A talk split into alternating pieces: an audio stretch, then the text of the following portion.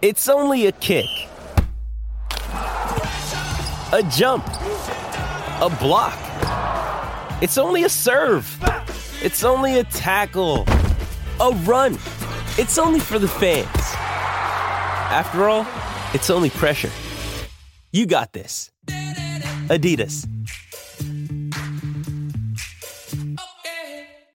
With threats to our nation waiting around every corner, adaptability is more important than ever. When conditions change without notice, quick strategic thinking is crucial. And with obstacles consistently impending, determination is essential in overcoming them. It's this willingness, decisiveness, and resilience that sets Marines apart. With our fighting spirit, we don't just fight battles, we win them. Marines are the constant our nation counts on to fight the unknown. And through adaptable problem solving, we do just that. Learn more at marines.com.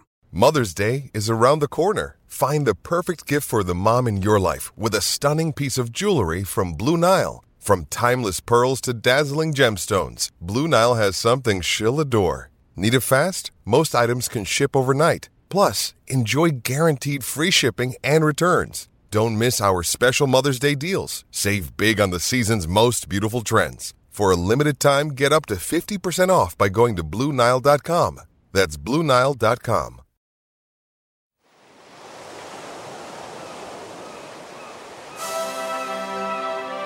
Hello and welcome to Footballistically Arsenal. I am Boyd Hilton, and I must begin by apologising because um, we did our last podcast a week ago. Josh, welcome, Josh, and um, we totally failed, or I totally failed to acknowledge the fact that it was our last podcast of the year of 220, 2020, 220, 2020. I've completely failed to thank the listeners for listening in every week and for subscribing and downloading and all that. And I totally forgot to thank you for all your hard work, which you you book the guests, you sometimes you send a menu you obviously have huge insights into what we're talking about arsenal um, all of that. I forgot i didn't do any of that. So i'm doing i'm mentioning that at the beginning of this our first podcast of 2021 to make amends for all of that no, I think that's very kind of you to to do that. Maybe as as football podcasts and football minded people, we just think of years in terms of football seasons, and therefore those sort of messages Yeah. feel appropriate come mm-hmm. May rather than maybe December. But yeah, wishing everyone a, a very happy new year. And to think, I mean, I don't know when when were you last at the Emirates, Boyd? Presumably March, right? You didn't get to one of these two games. So we're closing in on yeah. 12 months. We're closing in on 12. 12 months of not going. That's right. Yeah, yeah. I, th- I think you're right about the football. But, but having said that, every other football podcast I listen to, I don't listen to that many, but I listen to a few, and they all they all said um, Happy New Year, and you know they all they all they all did that anyway, and Happy Christmas and everything. Anyway, we've got a lovely guest, regular uh, guest. Now, you described him in your um, WhatsApp message to me as AFC Camden. Uh, but of course, his actual his actual Twitter handle is AF Camden uh, uh, aka Dean. Hi, Dean. Is that was that a mistake, or did you want to call yourself AFC Camden and you couldn't, or ha- have we ever explained this your Twitter handle in that in this in depth way? It's a good point. It's actually a excuse me. It's actually a hot topic. Um, it's meant to be AFC Camden in terms of you know it, Yeah. when when you say it, um, but it just looked aesthetically a bit better with one C. Ah, interesting. So the C goes both ways. Uh, Okay. to speak. um, but Very yeah, good. AFC Camden. Uh, it's a hot topic amongst my mates.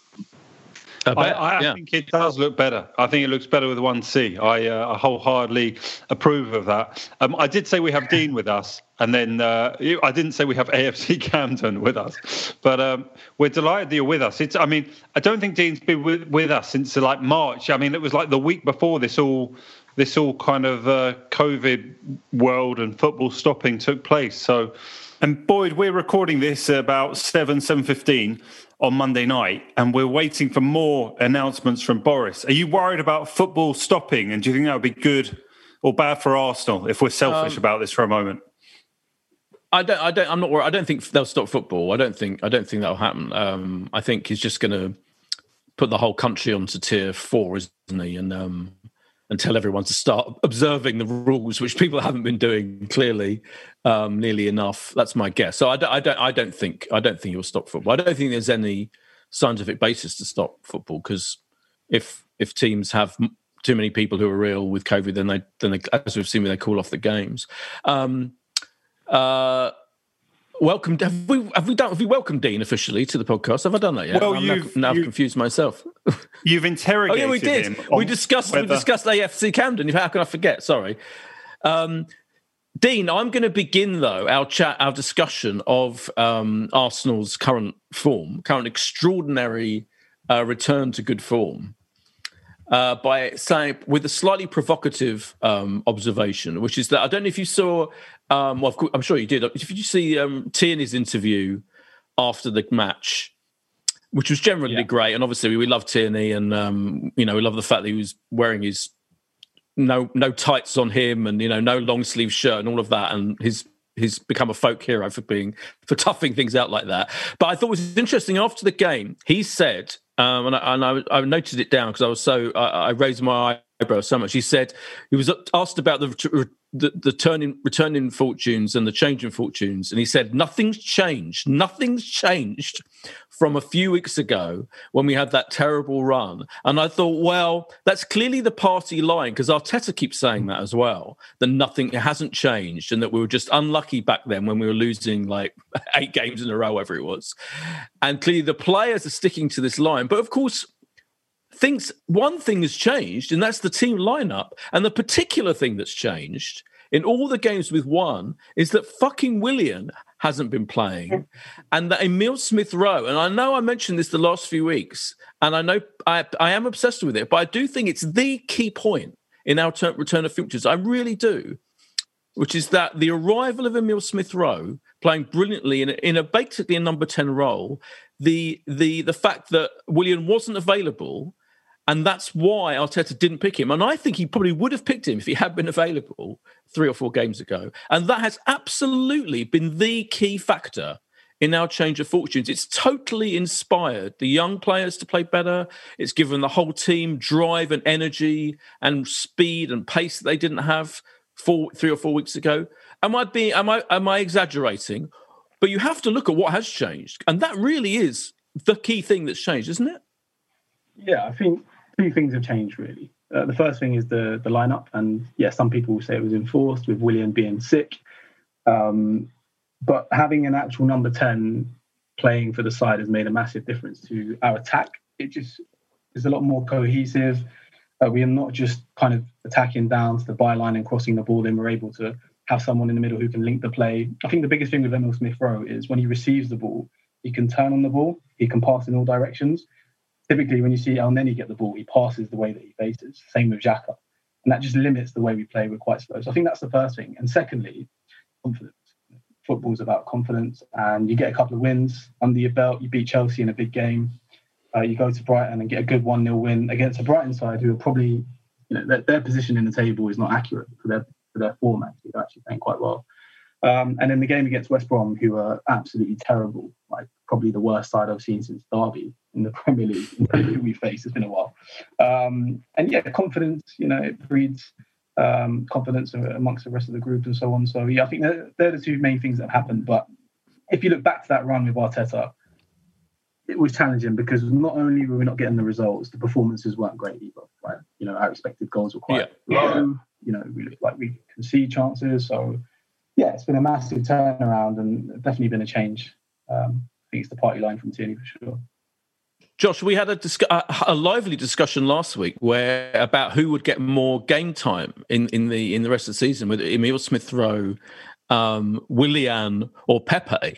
And you thought I was bonkers for thinking that ESR, as I'm now calling him, might be regular in the team for the for the rest of the season. Do you, are you beginning to doubt that now, considering Pepe hasn't come on as sub still for a couple for a while, let alone been picked, and that Willian did come on all right on uh, in the game, immediately gave the ball away twice, I believe, in his first two touches. He did have one good moment. He had one pretty decent moment, a couple of decent moments. So I'm not being totally critical, but do you think actually that Emil Smith Rowe's performances have been so consistent and so game changing that he probably will be in the in the side, at least in the squad for the foreseeable? Boyd, of all the things to draw out from the last couple of podcasts, I think my faith and belief is the thing we should be pulling out. Whereas it was barely a couple of weeks ago that we had you and anyone who you seem to invite on this podcast who were calling that Arteta must leave and that uh, this was doom and gloom and nothing would turn around until uh, until he did, and now here we are, uh, six points or so off. Um, you know, off hitting those European places. So um, I think we should mention that first and foremost. In terms of Emil Smith Rowe, look, I'm not sure. Um, you, you know, one game against West Brom, um, who I think I agree totally with Dean, one of the weakest Premier League sides we Premier League sides we've faced in ages, is going to convince me that he will be playing now every single game. Three, he's played three games in a row. Yeah, but I think you look at the circumstance of who's been, you know, available, not available. I think I've been really impressed. It's been fantastic to see um, the link-up play. You know, there's something very special, isn't there? Just as being Arsenal fans, to see a ball across from Smith Rowe for Saka to put in for that second goal you know, at the weekend and to think that's amazing. Here we are as, you know, one of the richest, uh, most successful clubs in the country, which makes us one of the biggest clubs in the world. And actually, we've got two two kids that have been at the club for for an awfully long time, grown at Hale End, who are, you know, providing and scoring goals in the Premier League for us. I think we all feel brilliant about that but I don't think you can like rule out now a 32 year old Brazilian international from having any impact from now until the end of the season. And so too our 72 million pound signing. I still think Willian will I'm get more football that. than Emil Smith Rowe. Emma Willian, really? I think will play more. Yeah, um, I do. What do you think, really? Dean, on that? Do, who would get more minutes for you? Like not what you uh, necessarily want. What do you think will happen? Logic suggests that Willian will play more because he's a Brazilian international. They brought him in on top wages, so they're going to want to get a return on investment. And you know, Emil Smith Rowe has quite a bad injury record as well for a youngster, so we can't really flog him either. You know, we've got to be smart with how we play him. But you know, I think his form has really demonstrated that we need to sign that kind of creative midfielder that can play kind of anywhere across the front three, kind of in behind, left or right um, so that we don't just rely on Emil Smith Rowe because the problem with Willian is he's not a like for like kind of replacement for Smith Rowe. He plays so so yeah, I think it's important in the upcoming transfer window that we do look to, you know, sign somebody. And there's been rumours for a number of players, and I think it's really important that we do that because we can't just rely on Emil Smith Rowe.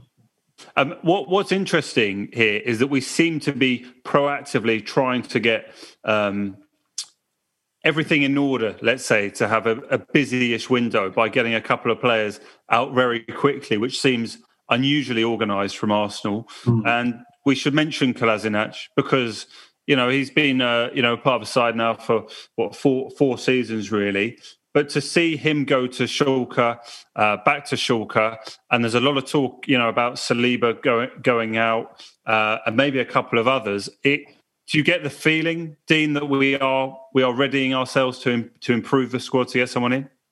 I think so. Yeah, I think with uh, Saliba going out on loan, Kolasinac out on loan, hopefully will turn into a permanent if if Schalke avoid relegation. Um, Sokratis, there's some talk about him going to Turkey as well. You know, we've got a number of players who were surplus to requirements, and we've got a really, really fat wage bill. So I think we obviously need to sell before we buy, or you know, release some of the players that we have.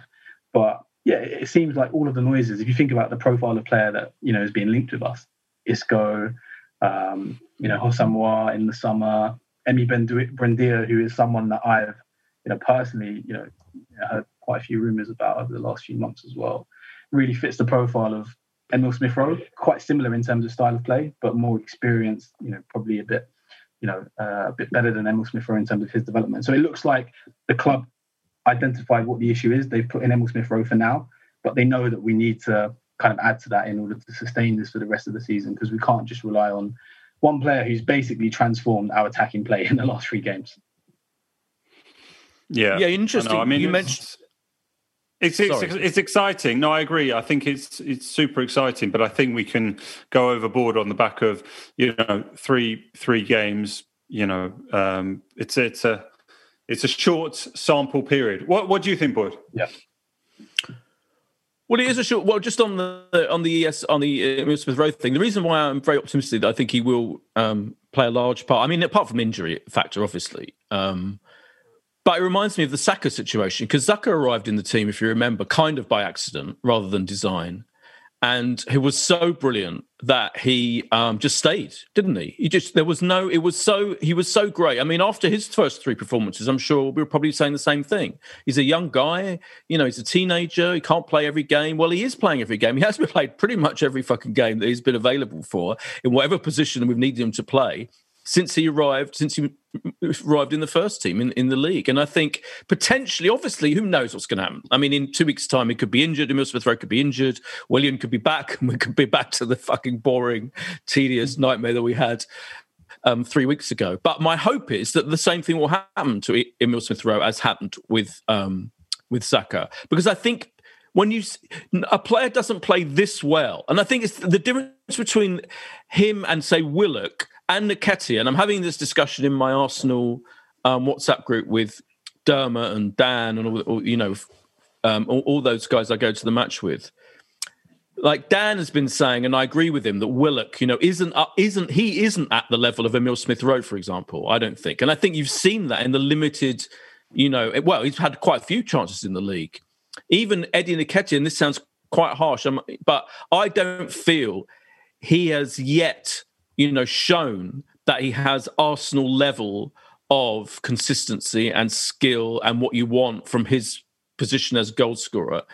Whereas I think Emil Smith Rowe has shown in, I know it's a small sample, but sometimes you just see the impact is so evident and his skill set is so obviously what we need that it would be perverse to not go quite overboard on the transformative effect he's had and to hope and I don't know, but to hope that he does the same, does a Saka and stays in the team, in and around the team, pretty, pretty, you know, permanently from now on. Yeah. I mean, and, and I say that as a fan of Pepe. I think Pepe.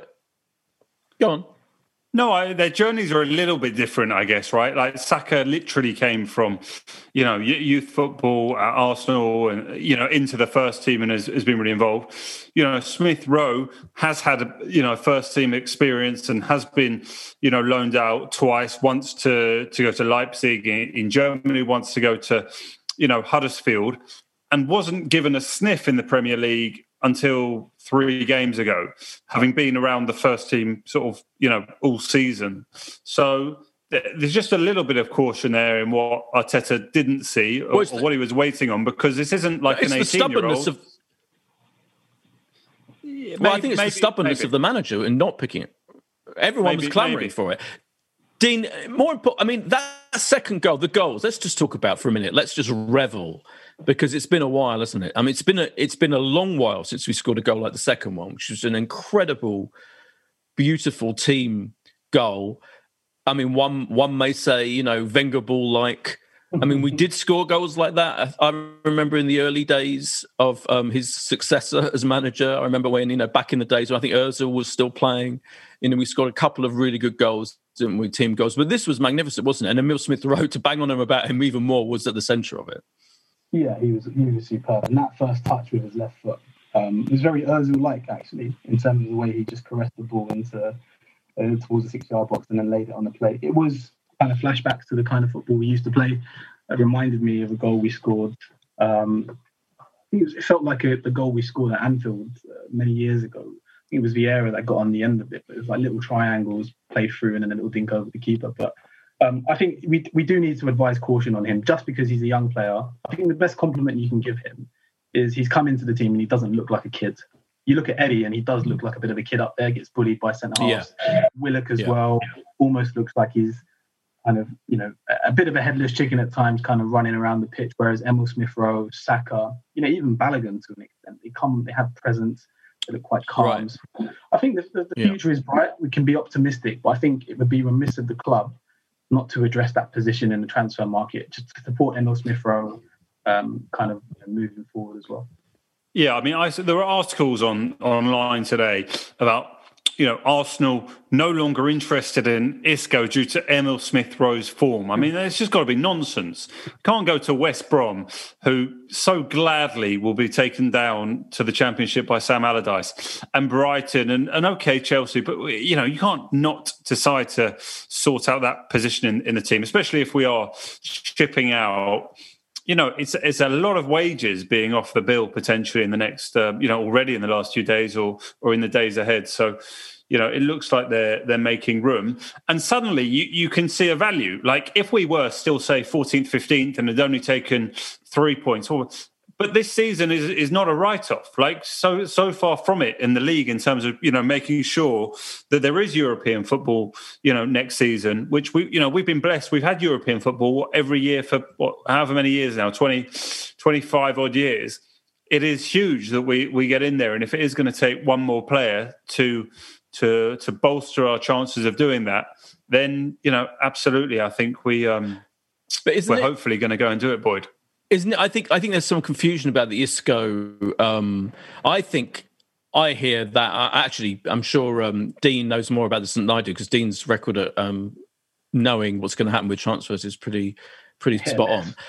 yeah. Um, but I I think that they've dropped Isco interest because they kind of have other options that are better, are younger, particularly because Isco is what like late twenties, whereas yeah. the one Buendia is twenty four, I think.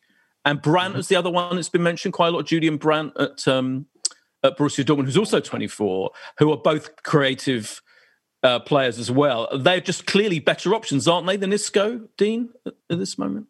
Yeah, massively. We we need to think beyond the next six months, you know, in terms of the transfers that we're making. I think um, bringing in a player like that as well, it gives you the option because if, if you bring in Isco, what happens then is you're kind of forced to play him every game and then that kind of crowds out Emil Smith Rowe's development. You've made a commitment, you want to return on that investment. Whereas if you bring someone in like Buendia, who's you know shown really good pedigree in the Premier League last season in a very poor Norwich side, um, not very not very poor Norwich side, but you know got relegated quite easily. Um, and and also this season he seems to be doing quite well as well. And 24 years old, you can get him on a long term contract, five years time. You know, if it works out, great. He stays at the club. If not, he'll still have significant sell on value in that period. But it's important to address that position. I think it's been pivotal to our success in the last three games. It's what we've been missing. You know, you look at all of the charts, and our, our play was just going down the flanks. And you know, if Emil Smith Rowe gets injured, you know, which is you know could could well happen. He's got a pretty you know bad injury record as a youngster. What what happens then? Who do we play in that position? Do we bring Ozil back? You know, that's probably something that people don't want to do. So yeah, I think or it's try Willian in that role, which was which was the disaster. On the bench now, I think uh, that would be yeah. Yeah.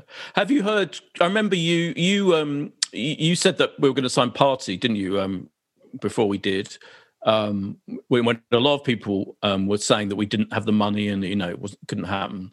Do you hear? Have you? Who do you think is the most likely of those players that, for us to sign? Have you heard anything particularly? Yeah, the, the only name I've heard over the last couple of months is Buendia, and right. uh, a few about a week ago I heard about a potential um, cash plus player deal, you know, a couple of youngsters on loan to help them with their promotion push. Um, it's really in, in kind of the ball's in Buendia's court. He's on a long contract. He's, you know, playing well for Norwich, who are, you know, top of the championship or near the top of the championship. So he's going to have to really push for the move in order for Norwich to sanction that deal. Um, but that's the only name I've really heard touted. Never heard much about Isco. Um, Hosam kind of faded away in the summer uh, so to speak. And I, I, think it would be an excellent signing, really, really good value, um, and could make the world of difference to the second half of our season.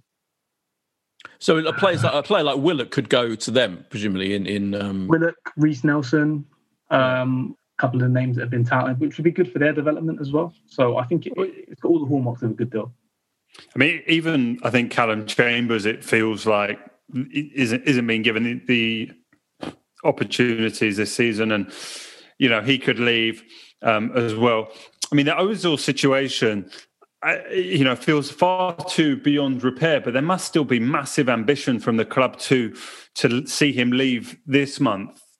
You know, by some way, even if they're paying still a, a fair whack of the wages just to get him out. So um, I'm sure they're doing everything they can to to try and uh, persuade him gently out the door because you know even you know whatever a hundred grand a week saving whatever it is for six months is uh is still something. He doesn't yeah. seem to want to he doesn't seem to want to go I, I, I don't think i don't think we're going to get get him out. I really don't. I doubt it very much. I think it's going to be a case of yeah. Six months left. Say again. If you think about his position he's got six months left on his contract. He's on astronomical wages yeah. here at arsenal he, he's going to go and get a fat signing on fee at an American club or a Turkish club in, in six months' time. I think our best bet is to kind of agree like a six month loan with him so he can just, you know, I think there are people that just want him away from the club.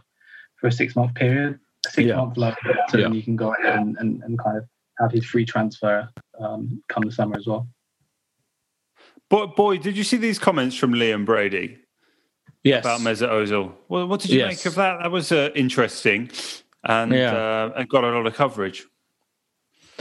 I mean, I think it's fair enough. I think. Well, I think it was. It was harsh. I mean, he's. He, but it was a reminder for me from an absolute Arsenal legend. First of all, you know, I've seen more younger, you know, younger, inexperienced social media Arsenal fans slagging off Liam Brady and saying he was, you know, like barely, uh, barely uh, had knowing anything th- that he contributed to the club. Liam Brady is an absolute cast iron Arsenal legend. First of all, um, you know, he was one of our greatest players of the seventies and um, extraordinary, brilliant player. Um, at a time when we weren't exactly known for having skillful midfielders, um, so he's a genius. He was a genius at Arsenal. I won't have a word said against him. And he what he was pointing out because you forget, but a lot, you know, it, does need to be point out that uh, while Ozil may well have been treated harshly, and you know, I think there has been an issue with the consistency of which Arteta has dealt with players in terms of you know consigning certain players to the waste bin or banishing them from the team and allowing others, Willian again, to to play.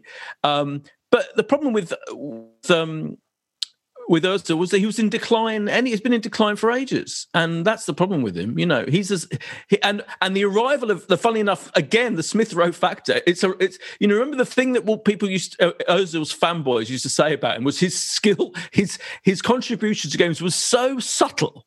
Wasn't it that you barely noticed it? Well, I think we all noticed Emil Smith Rowe contribution to, to the last three games he's played because he's just been obviously brilliant and done the things that Özil wasn't doing, i.e., make assists and key passes to help create goals. He just wasn't hadn't been doing that for a long time. So the main thing about Özil was that he's a, a player in decline. He's not. He's not. He's the past. Emil Smith Rowe's the future. So I think Liam Brady was his wording was quite quite extreme, but he's right, isn't he?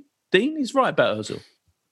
Uh, I don't know. Brady's not been around the club for a few years, so I don't know how privy he is to kind of uh, what's actually happening in the locker room. But when he speaks, you have to listen. He's obviously an Arsenal legend. It, it, it's a shame to see uh, kind of Ozil's career at Arsenal end in this way. Um, I think we've got ourselves to blame for a lot of it, the way that we handle contracts. You know, we were basically forced into that position because we had both Sanchez and Ozil with six months remaining, and the club would have, Yeah. been, you know, fans would have been up in arms if we didn't sign at least one of them to a contract. And Ozil had us over a barrel. We free transfer Sanchez up to Manchester United. So think people give him stick for his contract, but any professional will try and maximize their earnings. Right? You know, we all do it in our careers, and it's understandable. But I think there has been a steady decline in performance. You know, even if it's just two or three percent, that's the difference that it makes at the top of the game. So that's been a shame. Um, but I think we've we've got ourselves to blame in terms of our contract management, and you know, we've got to get it right now in terms of Yeah. you know, signing. Like I think holding. There was a lot of talk about holding signing a new contract, and people up in arms because it's not, not you know the kind of players that we should be having at centre back. Holding's is a very good squad centre back. You know, he costs a couple of million quid. He's homegrown. You know, there is no downside to signing him to a longer term contract. We know English players hold their value quite well. He's got two and a bit years remaining. If we don't sign him to a new contract now, we're going to lose four centre halves in the summer. We can't lose him. You've got 18 months remaining on his contract, and we're in the same position. We're kind of going to be throwing money at him that we shouldn't be throwing at him. So I think, yeah, contract management will help us avoid these kind of issues with players in the future. Um, but it's it's been quite sad to see what's what's happened with Ozil in the end. It's uh, been a been a shame. Yeah, Oh yeah, I agree. It's sad. I, I just think, but I, I, I think it makes sense. I don't think I don't think it makes sense to sud- to try and bring him back or anything of that. Sort. I think it's over. He'd be I think it's undermining himself, wouldn't he, Arteta, by kind of leaving him out in the cold when we were dying for a creative midfielder for, for half of the Yeah. first half of the season. Um, and to bring What do you think- now- What do you think of the Saliba situation? So as, as we mentioned, he's everyone's saying he's going to go to Nice on loan with and not with a view they won't they, with a view to bringing him back to Arsenal after that. Um, what do you have any particular insight? It is a mystery. It's one of the great mysteries of the season. Is what happened to Saliba? I and and in fact, again, people are asking me, you know, what the fuck has happened? What you know, it's weird that I know we've got a lot of centre backs, but it's not like that many of them have been that great that you wouldn't give him a chance. He costs, you know, a fair, a decent amount of money, not that much short of thirty million, I think it was, wasn't it? And he was supposed to be as the the promising with Fofana, who's flourished, hasn't he? By contrast, at Leicester, it is weird. Has, is there some element of it that you know is being kept under wraps or something, or is it just that he has not performed in when he's been given a chance in whatever games he's played for the you know whatever the the Arsenal teams he's played in the under 23s or whatever?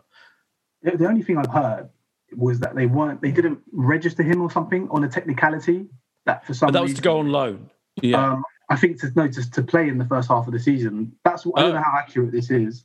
There was some kind of technical issue, and I think Arteta alluded to it uh, a couple of months ago, where he said something, something about registration. I, I, I'd have to look into it, but the only thing I heard was apparently there was some technicality which meant he could not play in the first half of the season. And I don't know if the club were embarrassed to kind of admit that they didn't register him um, because he doesn't count as homegrown, even though he's a young player. I think he has to be registered. Um, but yeah, that, that's all I've heard. I don't know how accurate that is though, okay. Mm. which would be a bit strange. That's Yeah, that that would be. because they, you think they would just come out and, and say it. I mean, the, the problem is, Boyd, with, with with Saliba in the situation he's in, for whatever reason, they've got themselves into this situation. He has to go and play football because his resale value right now would be a huge loss, presumably, on because he Yeah. wouldn't have played football in, in, in six months and no one's seen him. So the hope has to be that he goes, he plays, you know, every game and, you know, in the French top division and then they can have another look, I guess, in pre-season um, next year. But um, it is certainly a strange one. I remember being in the away end at, at Vicarage Road. Um, I think he'd just sort of been over in London and, and, and done the deal, and he was there in this massive yellow bomber jacket in the away end, not looking particularly uh, discreet. And it was like, wow, well, you know, here's this thirty million pound centre back who I think was eighteen at the time who we signed, and you you felt like we were signing one of the great young defenders in Europe to to be sent for that kind of money. So yeah, let's hope that it's. Um, it's not all uh, quite doom and gloom because um, yeah we we are not blessed with like incredible centre backs we are we are blessed at the moment with n- numerical options but not with you know absolute certainties who should be you know starting and who there's absolutely no debate who goes on the on the team sheet um, not least seen by the fact how much you know Kieran Tierney has had to play as one of a back three and we've played as a back three. So um, yeah, we'll just have to, to see how that one uh, that one plays out. But I'm excited for a little bit of business, even if it's only Buendia, as uh, as Dean's tip. Oh yeah. Uh, Buendia would be great. Yeah. Let's take a quick break, and after the break, I want to talk about Tierney um, particularly, and um, uh, some of the others, some of the other players as well, Bellerin, etc. But let's take a quick break first.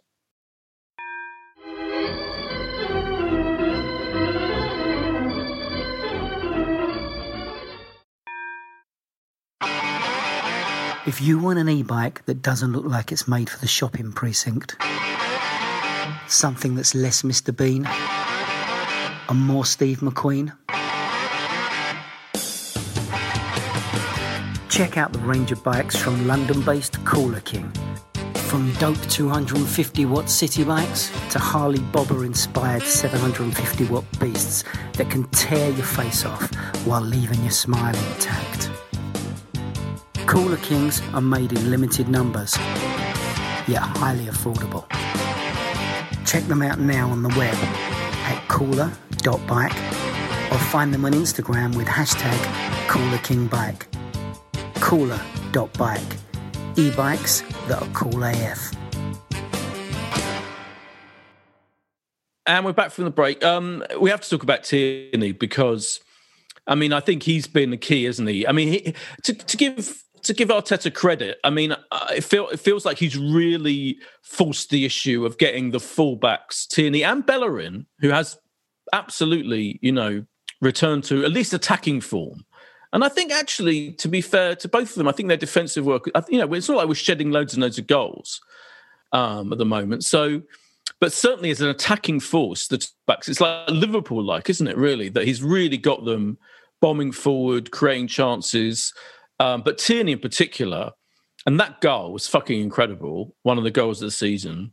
Um, I- just think you have to. Uh, Alan Alga says he's defensively not you know doubt doubts him defensively it, what about you did you think i mean there's no doubt his attacking prowess is just astonishing now and he's really getting the final ball isn't he as well i mean sometimes it's just him passing to himself like he did and then scoring in that that way like he did on yeah, incredible. But he what? But what I think I love him. I mean, I, I, and I think defensively he's perfectly sound. I think you know when he's, you know, he's had to deal with various formations and various roles that the manager's given him. But I, there's been one or two moments where he's been out of position or whatever. But I think all of our players are capable of being out of position in, in you know in that terrible run we had. But generally, I think he's fantastic. Yeah, I, I totally agree. I think he's been a brilliant signing. 25 million. That is a that is a steal, really uh, for a player of his caliber. And I think defensively there are some questions. I think he can get beaten one on one occasionally by a tricky winger, um, but he's not often had the best protection in front of him. But I think you sign Tierney to play attacking football, so fullbacks spend most of their time in the opposition half. Right, that's how we want to play. We want to play high press. You know, fullbacks going down the wing, crossing the ball in. His crossing is fantastic. He gets his head up. So think there's a lot to like about him. Obviously, areas to develop. Um, you know, defensively. Um, on the other side, Bellerin. You know, I, I, really like Bellerin. I think he's a great kind of ambassador for the club. I think he's had a good career here. Uh, I think his runs are amazing, kind of both going forward and defensively. He's, he's quite good, you know, in his recovery. But unlike Tierney, I feel like he can be left wanting with his final product, you know, um, or end product. Yeah. I think about that in terms of comparing Bellerin, uh, Bellerin and uh, Tierney. Yeah, but look, I think the good thing about what's I agree with the end product issue, but it's the it's the partnership with Saka, isn't it? That's now that yeah. now that Saka's playing on his side, that has been a brilliant um, element to um, the recent form that we've had, isn't it? And that you know you're right, and that's actually the issue of his final ball isn't necessarily his final product isn't necessarily Sokhin because he's got Saka as the outlet, and they're either you know overlapping each other. That that relationship has been key, I think, isn't it? Definitely been, been much better than Bellerin and Pepe. I think Pepe's kind of left Bellerin exposed quite a bit. They often take up similar areas, whereas Saka likes to come inside a bit more, which opens up that right flank for Bellerin. Um, yeah, you know, I think Bellerin's been been a good servant. I just sometimes get a bit frustrated with his his own product, uh, especially when you yeah. look at how consistently he puts the ball in the back of the box, uh, back uh, into the box. Um, but yeah, you know, I think we can be relatively happy with with our fullbacks. They're they're of a good standard. Yeah, Josh, do you think how um, it is? You, you, mentioned right at the beginning when I, I, I joshingly referred to our discussion about the Emil Smith Rowe issue of last week that that you you had um, fairly staunchly defended um, Arteta when yeah, we did have one one podcast. Yeah, we had two guests, didn't we? Two of our experienced old old old Arsenal fans who both called for Arteta Nick and Graham. Nick and Graham. Um, and I was like wavering, and I think, I mean, I think a lot of fans are wavering. I wasn't, I wasn't hashtag Arteta out. I was not hashtag Arteta out. Let me make that quite clear. Never. But uh, you'd have to have been pretty. I mean, he did get in, we did get into a big, big old mess, didn't we? And I know, and obviously, three games on, you know, now in in the after the Christmas period, as you say, we're now six points off you know, being in contention for Europe and all of that, which is great.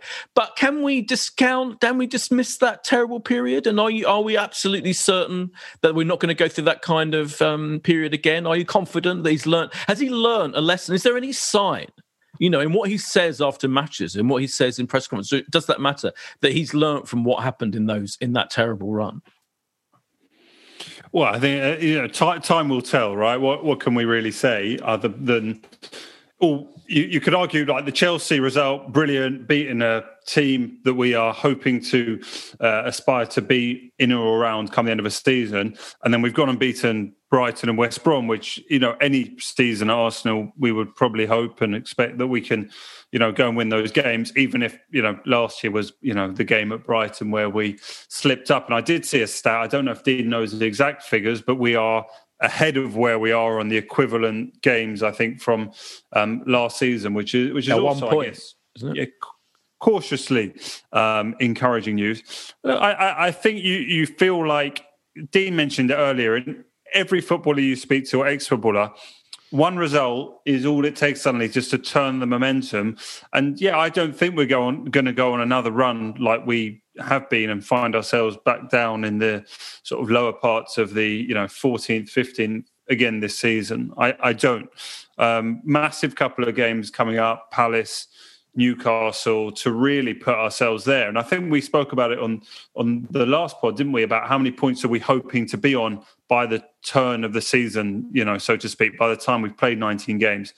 And if we can get to 29, I think it's a brilliant return, which gives you every chance of, of hitting, you know, six, if that has to be probably where we are hoping to be. I mean, there's so many teams above us who are beating each other. We saw, you know, West Ham go to Everton, a, you know, a, a, game that many people probably would have had down as a, a home win. So it's not going to be straightforward. But I think this is a massive turning point uh, I, I, see more. There looks like there's happiness and there's smiles, whether that's by the fact that certain players haven't been available, like you alluded to with Willian, or whether you know Arteta has you know managed to you know instill a newfound confidence in them on the back of just one result against Chelsea. I don't know, but I, I genuinely I, think, I know yeah. I'm always quite positive, Boyd, but I really think we're we're heading to you know we're, mm. we're heading in the right direction now. I think Dean that um, Arteta, I think he's cleared his head. You know, I, it feels like to me, like I, I, feel like when we're in the middle of that terrible run, and he was doing things like putting Lacazette as you know back in in, in a number ten role and playing really playing him really deep, and um, Lacazette was, and uh, of course it, it, coincided with Aubameyang, the Aubameyang factor, which which which we should talk about. And he's still, uh, you know, he's still. I mean, he had plenty of chances to score, didn't he? In in the game, he still seems to be the one player who's in who's still in that trough of form. But I think in that terrible run, Arteta couldn't see, he just couldn't see a, a, logical way of getting us out of it. And every decision he made felt like it was like the wrong decision. And then since since we since we won, since we've turned it around in this in this turnaround, whether it's permanent, per, whether it's long term or not, I feel like the decisions he's making now are all coming good. Like putting Lacazette on as sub and him scoring within 22 seconds or whatever it was, you know those and his team selection, like dropping. He dropped Martinelli mm. um, this week, and that worked really well because Lacazette was great, and Lacazette's totally has is retaining regaining some of that form that made him Player of the Year. Do you know what I mean? I feel like his there's a more of a clarity of thought in him as well, uh, coinciding with the clarity of play of which the team's playing. Yeah, totally agree. I, am very much with Josh in terms of I was, you know, on in the Arteta boat, and we just needed to ride out that period, which was pretty tough. And I understand why a lot of people got frustrated. You know, in this day and age with social media, you know, one win in eight or whatever it was. I don't even know if it was that. You know, you have you, if you remember, Ole Gunnar Solskjaer's head was being called for a few months back. You know, after we beat them at Old Trafford, and now they're joint top and yeah. probably going to get a new contract. So things can change very quickly in football. I think as Arsenal fans, we need to. I think is it fair to say that it was quite it was unanimous in terms of Arsenal fans wanting Arteta to be manager. And a lot of us wanted him before Emery. Um, you know, we heard good things about him. Um, I mean, once we go down that route, we accept that we've got a rookie manager taking his first job as a first team coach. We need to accept there's going to be bumps in the road. And this is very much about a long term plan. And I think I always look back to the FA Cup run and the way that we played in some of those big games. It just gave me so much confidence that this is a manager that knows how to win football matches when it comes down to it. then, you know, even throughout that run, he was getting, you know, pulled from pillar to post. You know, people were having a go at him but he never really lost his composure throughout. I know he did throw out a few dodgy stats at one point.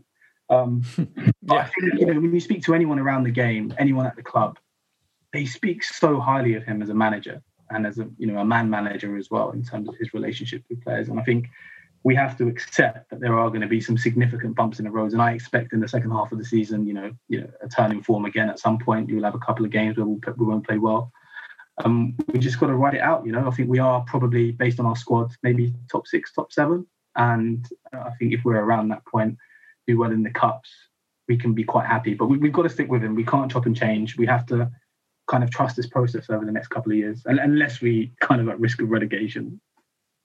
Yeah, I mean, we almost were. That was the thing, wasn't it? It just it got so bad. I mean, well, I mean, factually, you know, we were we were you know what four points above the relegation zone. I mean, it was it was a it was a terrible, terrible run. But I do think, I think the reason why I didn't go for fully for the Arteta out thing is as some of our some of our friends and guests on the podcast did, is just because I feel like I, I still I, I think every, any manager, you know, even the most experienced manager. I mean, it happened with Wenger, of course. I mean, for me, particularly towards the end, but it happened every now and then that they just say nonsense in press conferences and after games and before games, and they are stubborn. They have periods of great stubbornness where they can't, where they play the same players week in week out, even though everyone can see they're not performing. That happens to every single manager.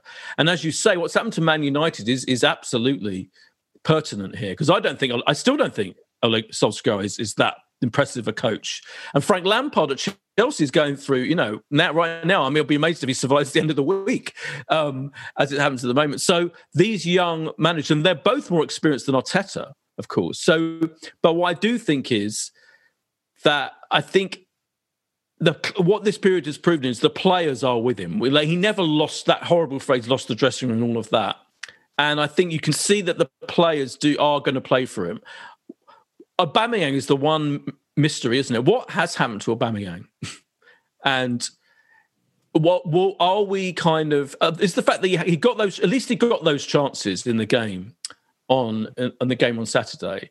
Um, but it's a bit weird, isn't it? That he's that. I mean, some people pointed to his felt that he was his overall performance wasn't that great. I thought he had a perfectly decent game. Um, but Agreed. what did you think, Dean? I, I, think he had a good game. I mean, Dean, you tweeted out, didn't you? I think in, in relation to uh, Aubameyang's performance actually being fairly fairly strong.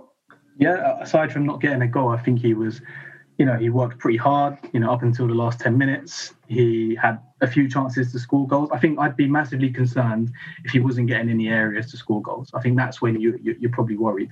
There's a really good piece yeah. on blog actually um, earlier in the week where they looked at his movement where he was getting in the box, um, his expected goals, and yeah, he was. You know, it's just a matter of kind of uh, when, not if, if the team keeps playing the way that we are. But well, what do you guys think of Lacazette's form in terms of? I know we're talking about Aubameyang, but how Lacazette seems like a different player now that you've got players closer to him working with him. Oh, 100%. Absolutely, yeah. Because Lacazette thrived, didn't he, when he first came to the club? When he we, we did have the likes of Özil, you know, playing with yeah. him and give and go the cre- corner. Yeah, yeah. I th- I'm so pleased for him. I have to say, I've always defended him. I mean, you know, I'll defend him till the day I die.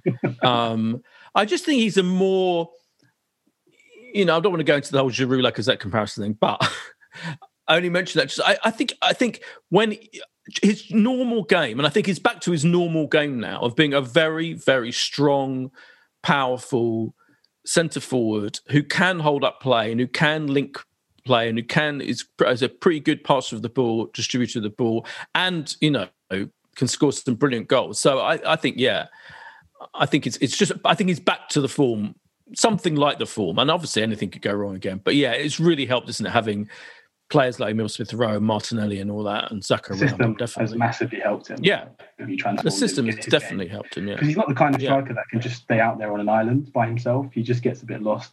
No. He can't run past no. the centre back. He's not going to go in behind because he's not the quickest. I think a lot of people were frustrated with him because he misses a lot of chances. I think, um, but I think he's quite. He looks like a confidence player you know. So you know, yeah, yeah. But all, I mean, Giroud missed loads of, ch- always misses chances as well. But you know, he pe- people have suddenly decide he's the greatest player ever to have lived in this absence from Arsenal. But I also think that I also think they make it makes um, it makes Aubameyang happier to have Lacazette playing and in and in good form. I think that you know because people are saying that Aubameyang looks you know, pissed off. But I think he only looks pissed off when he misses a chance or when he's not getting chances. I think he looks he looks so happy. He looks so happy whenever Lacazette scores, and that friendship and that relationship. And they do. And I still think it's perfectly valid to have them together as he's in that team, in that lineup he picked, and in that formation. I think absolutely that absolutely does work, and it was proven to work. Um, and you know, if it could have been five or six if Aubameyang had scored those chances.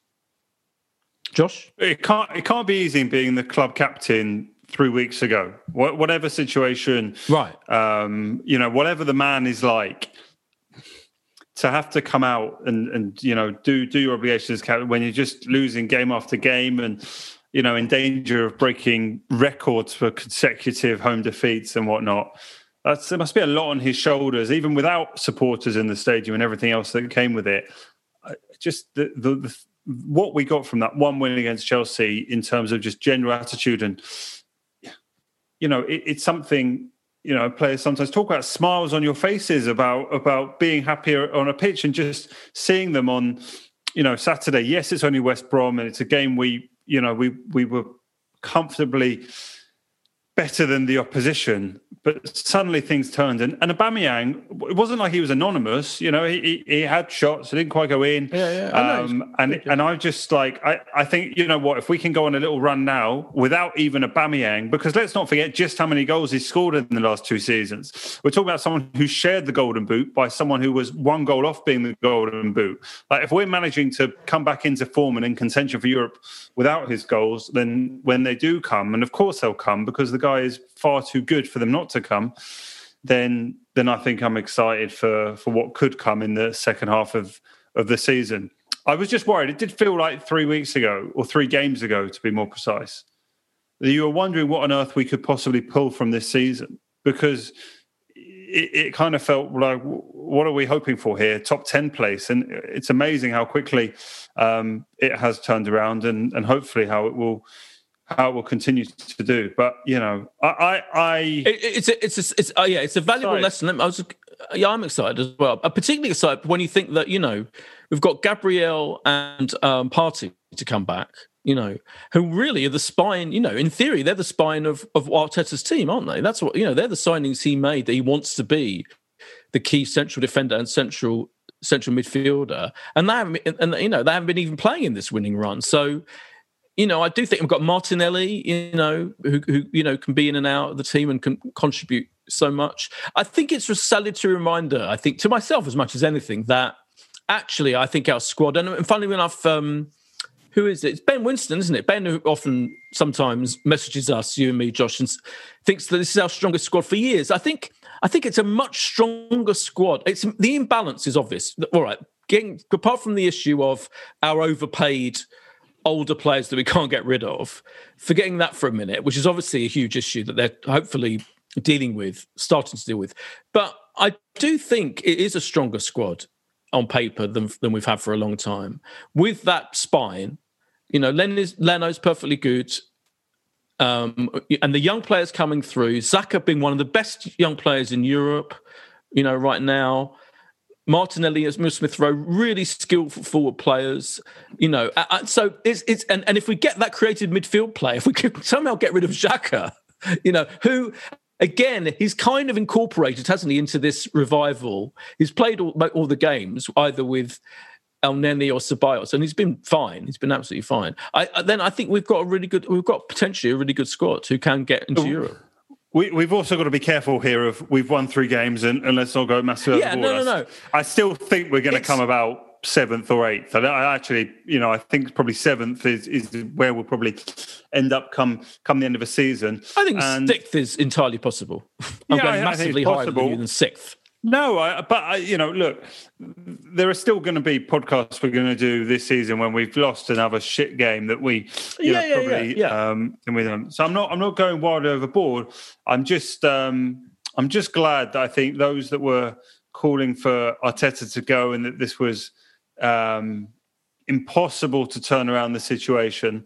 I think there's, there's just a little bit at least of, of calm there and a little bit of, of proof to people that we are as we as it yeah. often feels right we're in this sort of immediate like everything's terrible or everything's great and it's not like that well you know we obviously we we react uh, the, the thing is i think that, that my only worry is that that run was so awful and some of Arteta's, Arteta's decision making was so terrible that I just worry that that's possible to happen again. And that's that's my only worry. But I do think we've got the players. I think we've got the players and the team and the squad to finish sixth, which, you know, I'd be happy with. Dean, where do you think where do you think and hope we'll finish? Hope top four, but I am an optimist by nature. Wow, um, the, the, league is very condensed. You know, like three. The league is incredibly condensed, isn't it? Yeah, I mean, it's, it's true. incredible. I, a friend uh, messaged me this morning, and we're, we're technically joint fifth in terms yeah. of points uh, yeah. with Leeds. So we're not far off. You know, a couple of wins, and, and you're right up there. I think there are going to be bumps in the road. I think we have to accept that with a young manager. He's going to make mistakes. He made mistakes recently, but I think the thing that really kept me going during that run was weirdly the Europa League form.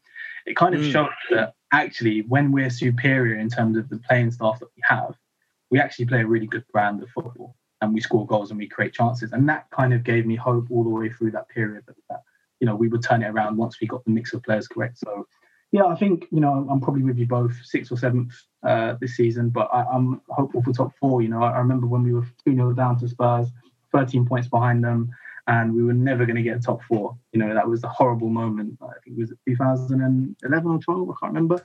Um, and we, we, came back to beat them five two, and we, we never really looked back. So, you know, stranger things have happened. Oh yeah, completely. Yeah, I mean you're right. We're six, I mean we are currently six points off Tottenham in fourth. You know, and plenty of you know a lot of games to go. I mean, it's I mean, yeah. I mean, what you have to so, say is you look you look at Chelsea's squad and what they have been able oh, to invest. For them yeah. to only be three points ahead of us when we feel we've had oh the worst season we've had in a you know in in several decades, then, then that is extraordinary. So here's hoping within a couple of weeks we'll we'll even be ahead of them possibly. It's what, slightly what annoying, isn't it? Go on. Yeah. What, no, I was going to say we look. We obviously, you know, and also, you know, we've got an FA Cup to defend, and we and we begin that at the weekend. So I don't know if you were. I was going to say, oh, Southampton have just gone one 0 up against Liverpool. By the way, after five minutes. Um, uh, I was saying it's slightly podcast once they know yeah, the full time score. Exactly, I'd be thrilled, thrilled to know. Um, I was going to say I'm slightly annoyed that the FA Cup is this weekend because I feel like we need to keep up this momentum in the league. Obviously, he's going to. I'm sure he'll change things around quite a lot, but you have to think that against Newcastle, who we kind of we have a pretty good record against Newcastle, don't don't we? Um, that that's going to be that's going to be a, victory, and we're also playing him in the league not long after that, which I'm quite happy about. Really, I think Newcastle is the kind of team we can we should we should beat fairly convincingly. Um, Dean, what's your prediction for for the Arsenal Newcastle Cup game? I hope Aubameyang starts. He'll do with a goal. I'm going to say 2 0 Arsenal with Aubameyang to, to get on the score sheet. Yeah, Josh. Yeah, I'll also go with two 0 actually to uh, to Arsenal. I mean, there was a, there was a lot of um, talk I think around Newcastle because they had Brentford in, in the Carabao and obviously a, chance to make it to a semi final where they would have been facing Spurs. And given how little Newcastle have have won in you know in in their history or certainly um, you know for many decades now, there's obviously huge pressure really to to at least do something to get to a to get to a cup final, which they've did in the, in '98. They played us, and they were back there playing against United the following year. But you know, nothing. Uh, you know, you think what else is there for Newcastle to aspire to? But um, I think Arsenal will will find a win. I think it will be a real mix of a of a team. It'll be interesting whether he does uh, he does give Runarsson another go after it didn't quite work oh, out God. against mm. Manchester City. But you almost think, well, maybe he does need another game to try and put that behind him as as quickly as possible. So, and yeah, we need I, another goalkeeper. I'd say 2 0. 2 0 Arsenal. 2 0. Okay. Oh, I can't predict it as well. So I'm going to go, um, I'm going to go 3 1. 3 1 Arsenal. Um, well, we we'll be back uh, back after that to to see if we're right. We will be podcasting hopefully with Arsenal in the uh, in the fourth round of the uh, the FA Cup. And I mean, if if Southampton can keep this uh, victory, I mean, we're only ten points off top. Maybe uh, maybe Dean can hope for a title yet. It's not even just a top four. Amazing, Dean. Thanks very much. AF Camden on Twitter. Um, yeah, and uh, Josh, thank you very much as ever. And uh, yeah, as Josh says, we'll be back next week. See you then. Bye. This is a playback media production. To listen to all our football podcasts, visit playbackmedia.co.uk. Sports Social Podcast Network. Judy was boring. Hello. Then Judy discovered chumbacasino.com. It's my little escape. Now Judy's the life of the party. Oh, baby, Mama's bringing home the bacon. Whoa. Take it easy, Judy. The Chumba life is for everybody. So go to ChumbaCasino.com and play over 100 casino style games. Join today and play for free for your chance to redeem some serious prizes. Ch-ch-chumba. ChumbaCasino.com. No purchase necessary. Void where prohibited by law. 18 plus terms and conditions apply. See website for details.